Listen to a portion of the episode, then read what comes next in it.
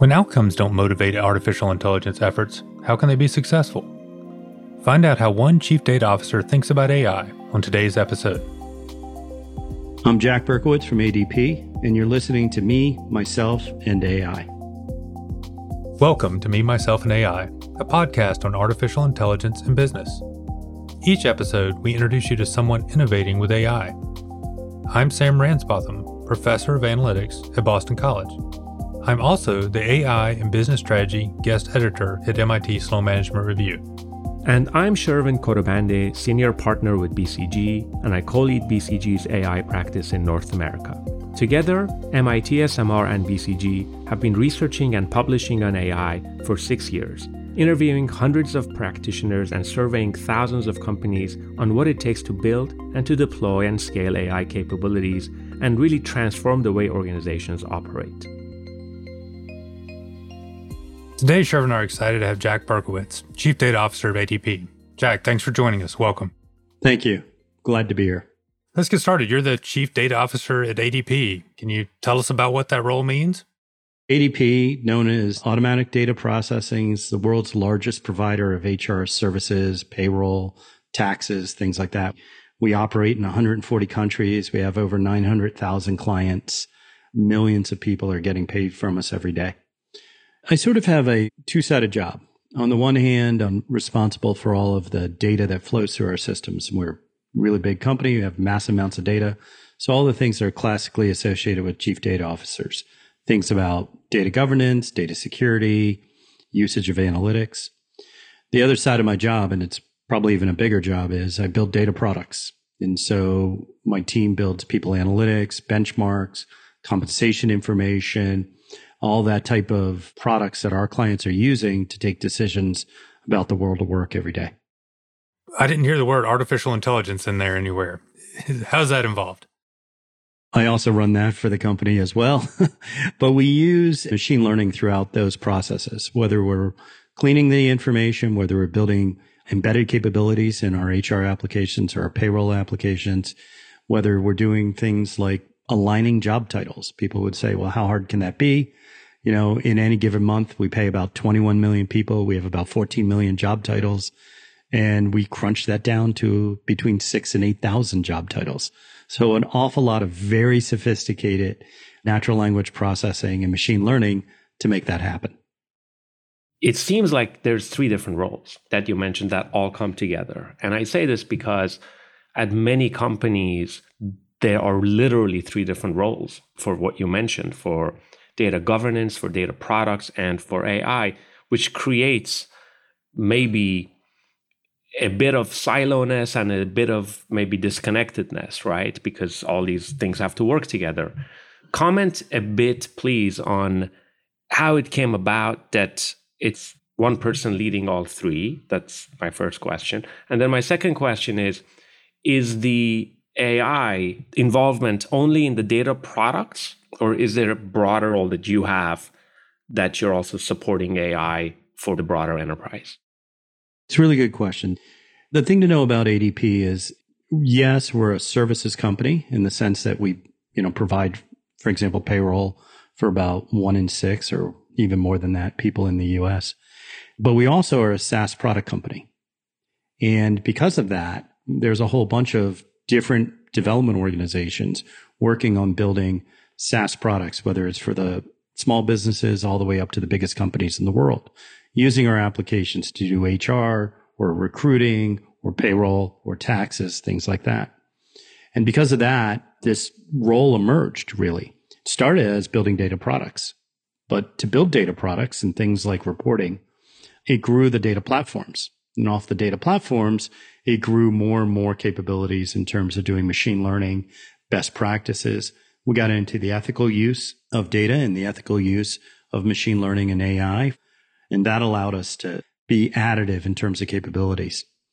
The other thing about it then is, okay, well, where's the extent? Because we have all of those SaaS applications, my teams will sometimes build the embedded capabilities for other applications, but we also enable those other development organizations to use the frameworks that we build. So we for example, build a whole bunch of machine learning operations capabilities. things about bias monitoring and data shape monitoring, because that makes sense to be done once in a company and then allow other people to take advantage of it. We've seen a massive growth in people identifying themselves as data scientists over the past four years. We've been hiring people and everything else, but they don't all have to learn how to do, you know, model deployment into production. Very interesting.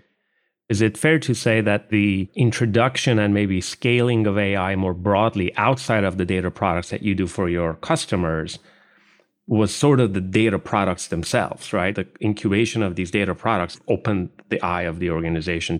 Yeah, exactly. It was exactly that. It was this incubation. And then off the incubation, we started to see areas of opportunity and areas of excitement. It wasn't really a top down push. It was very much a bottom up where teams were seeing what we were achieving. And then other teams would come to us and say, Hey, wait a second. We want to build a capability. Can you work with us? And so it, it's really become an organic growth. I really love this story.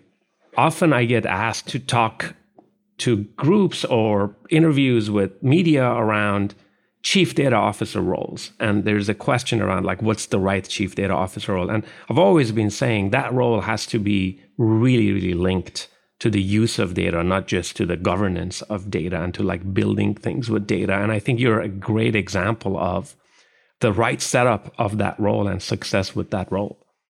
It's interesting because my career has all been about product development or outcomes. It's been about making sure that you have business outcomes. Are you building something? Are people buying it? Or are you building something and you're coming out with a better capability? We bring that product mindset to even our data governance. Yes, we need to do governance, but it's not for regulatory compliance necessarily. It's really about making sure that we understand the information such that somebody can build a good data product on top or a good machine learning capability on top. Otherwise, why are we doing all this? I graduated right at the time of a recession. Sound familiar? I spent about 10 years in engineering consulting, mostly for DARPA, which is the Defense Advanced Research Projects Agency, which gets you involved in interesting things. From there, I decided to start a company with a few friends and got into the startup world and then had a great opportunity to join Oracle maybe 11 years ago now and really enjoyed my time there. And then I was able to bring it to ADP four years ago. And ADP has really been the pinnacle of my career. I couldn't have asked for a better situation in terms of combining all those learnings of how you watch a user doing something, how you start a business in these little startup companies that were VC backed to the data and the technology. We have to run these systems 24 seven. Companies depend on these systems to pay their employees, which is one would argue one of the most important things that exists in a company, particularly today in today's environment. Can you share with us some uses of AI in the products that you build for your customers, as well as for maybe those that are broadly used for the enterprise or for maybe core processes or more internally focused? We're in the HR space, so runs a wide range of capabilities. One of the things that we're doing right now, we're really excited about is we've used that job title information along with a lot of other natural language processing to come up with a skills graph, 100% data driven skills graph. A lot of other vendors do it with hand cranked ontologies. Downstream from that, that skills graph shows up in a variety of places, whether it's in recruiting applications, the employee profile inside of a company so that people can find new roles, things like that. We have a group that's doing recommendations for people in retirement programs. We have a big retirement program for people in small businesses. A lot of times, small businesses, people aren't offered health care or retirement. ADP makes those services available to small business people to offer to their employees. And there's a capability that recommends to people to say, hey, people like you will actually invest more or less in their retirement program. And so that's a machine learning based capability. But then we also, just like any other company, use machine learning across the board in other areas. We do a lot of things in our sales and marketing channels, but more importantly, we do a lot of things in our service. So we're doing an awful lot right now to create a self service environment for our clients. Our ability to create a better service environment for them creates a better experience, right? They get more accurate pay or they get better experience for their employees. In turn, that's better business for us So we're spending as much money and as much time on making that service experience great as we are as making the core product great. I know you've advocated for the idea of an AI and ethics board. I'll take the counter. Why is that important? What's the benefit of that? Why bother setting up AI and ethics boards? We started it because we just felt that the pace of technology and the pace of data probably weren't representing the values that we wanted to represent with our clients. We started it originally because we thought it was the right thing to do. Where it's gone from there has really been interesting. We're learning a heck of a lot, both in terms of our own product development, but also externally about how to educate not just our clients, but even our ADP associates in terms of how we evaluate where we want to do business, like biometrics or, or voice recognition, or even what data access rights mean. There's also now, three years later, a big regulatory push, both in the EU, the FTC in the United States, the EEOC. And so we're not reactive to that. We know what to think about. We're in a great position to deal with it by thinking a little bit ahead. From a setup and accountability perspective, do you see the topic of ethics and responsible AI governed by a board or governed by a person advised by a board? We're much more in the latter. And we want to do that for a reason. We bring external experts onto our board. We have people from the HR domain. We'll have people from the machine learning world. We'll bring ethicists. We want that board to have freedom of thought. We have very structured product release processes, whether it's for the products that we release to clients or whether it's the products that we use internally. And we have governance throughout there and security. If you can imagine data security is at the top of our list at the moment. Also on the board is our chief privacy officer. So we want the board to have freedom of thought and it's an advisor. Project teams have to present to the board as part of going to market for areas. It's interesting, Shervin, you know, Jack, I don't want to discount how important and sensitive your data is because clearly it's a very sensitive data. But it's interesting as Shervin and I talk with people, we'll talk with people in medical and health, and everyone seems to have this moment of like, oh gosh, oh, our data is really is really sensitive and important. And I think maybe that's ubiquitous now that all data is it seems to be like that. I guess that a lot of people can learn from the board setup like this. It's not a bad thing to be protecting people's interest in their information. It's really pretty fascinating because there are lots of sources of information about salary and people self report in lots of areas. But you've got ground truth on a lot of information about what actually hits their bank accounts. It gives great insight into really what's going on in the economy.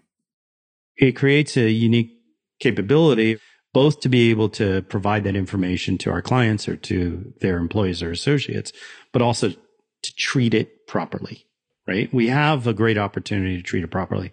And so all the levels of data security, all the levels of all the great things CDOs care about, you know, data governance, provenance, lineage, we have a wonderful opportunity to practice the field. Well, and one area that I think you probably are interested in mentioning is this the idea of comparing DEI metrics. That's a great place that you've been able to provide benchmarking and give insight into what's really going on versus what people would like you to think is going on? Yeah, it's a great point. The company actually started that back in 2017, published its first pay equity explorer, which allowed companies to take a look at how they were doing in terms of pay equity gaps for disadvantaged groups. Now we have the benchmarking capability that allows a company to see for their location, for their industry, for their company size, how are they doing in terms of creating a diverse environment? And then also, how are they doing not just bringing people in, but actually advancing them in their careers? By bringing all that together, by using our benchmarking capability, by solving a problem, right? By looking at an outcome. We've had great success. We can run multi regression analysis down to the individual, not just inside their company, but against the diverse population in that local geography or industry. But then we can say, okay, here are four or five budget scenarios. Because it's one thing to say, hey, you have pay equity issues, but you know, maybe the company has budgetary things. So they can make some choices about budgetary scenarios and it tells them, okay, if you want to close this budget, these are the people that you're able to cover. Right. And so they basically can change that. They come out and then boom, they can make those changes straight into people's paychecks. And it's a meaningful impact. This is wonderful. The question I have, which would be very interesting for our audience, is where to get started? Because we see, I mean, I see this in my work. We see this with Sam when we interview and research the topic of AI deployment. There's a question around how much do you build capabilities before you begin to monetize or commercialize or build data products or use cases versus how much sort of value and use case driven you are. And I'm really interested in your perspective on both for ADP and any advice you have for others in, in the early stages of their journey. The way I've always looked at it is if you're building a product, whether you're a startup company or any other, is build the thread from one corner of the piece of paper up to the other corner of the piece of paper and use that thread, in other words, a use case or two, to help you define what you need in your situation with your company at that time. You could say those are prototypes, but in my mind, a prototype is useless unless you actually try to have an impact with it because you won't learn about how to measure outcome. You won't learn how to measure what you actually need. The thing that's been lost in machine learning and all the buzz over the past six, seven years is that all machine learning and all AI is targeted to an outcome. To me, it's really about fielding some capability. Off of fielding that capability, you'll learn what levels of machine learning operations you need. You'll learn what levels of data you need. And I know there's 1400 vendors. Matt Turk has the great for Mark Capital, great matrix of it. And I remember when that was only 30 vendors, by the way. I know all 1400 vendors will tell you you need to buy their stuff right away. And that's just not true. It's just not true. You got to buy some of it though, in order to get that initial thing fielded. Mm-hmm. Yeah, I'm so happy you say that because that's honestly been the unlock we've seen both in our research, Sam, where we see that like firms that just take technology first maybe get a little bit of value, but there's big piece they don't get. But also in our work at BCG, that's been the major unlock to be value driven and outcome focused. And I like how you talk about the thread because you cannot just build these things in silos, but doesn't have to mean that you build it, you build the full stadium before the baseball begins. Like you could, you you could start playing. Exactly at a company before ADP, we used to call it Field of Dreams business plan. It's like nobody ever invented baseball. Why are we building a baseball field now? So the whole idea is get that thread working. You know, maybe it's not all the way connected. Maybe you still have somebody standing up with a floppy disk and running to the other computer to make it all work. But at least you have an idea. And then you can broaden out that thread over time. That's all. So for our listeners, floppy disks were things that people had to put into computers to store information. Yeah, thank you, Sam.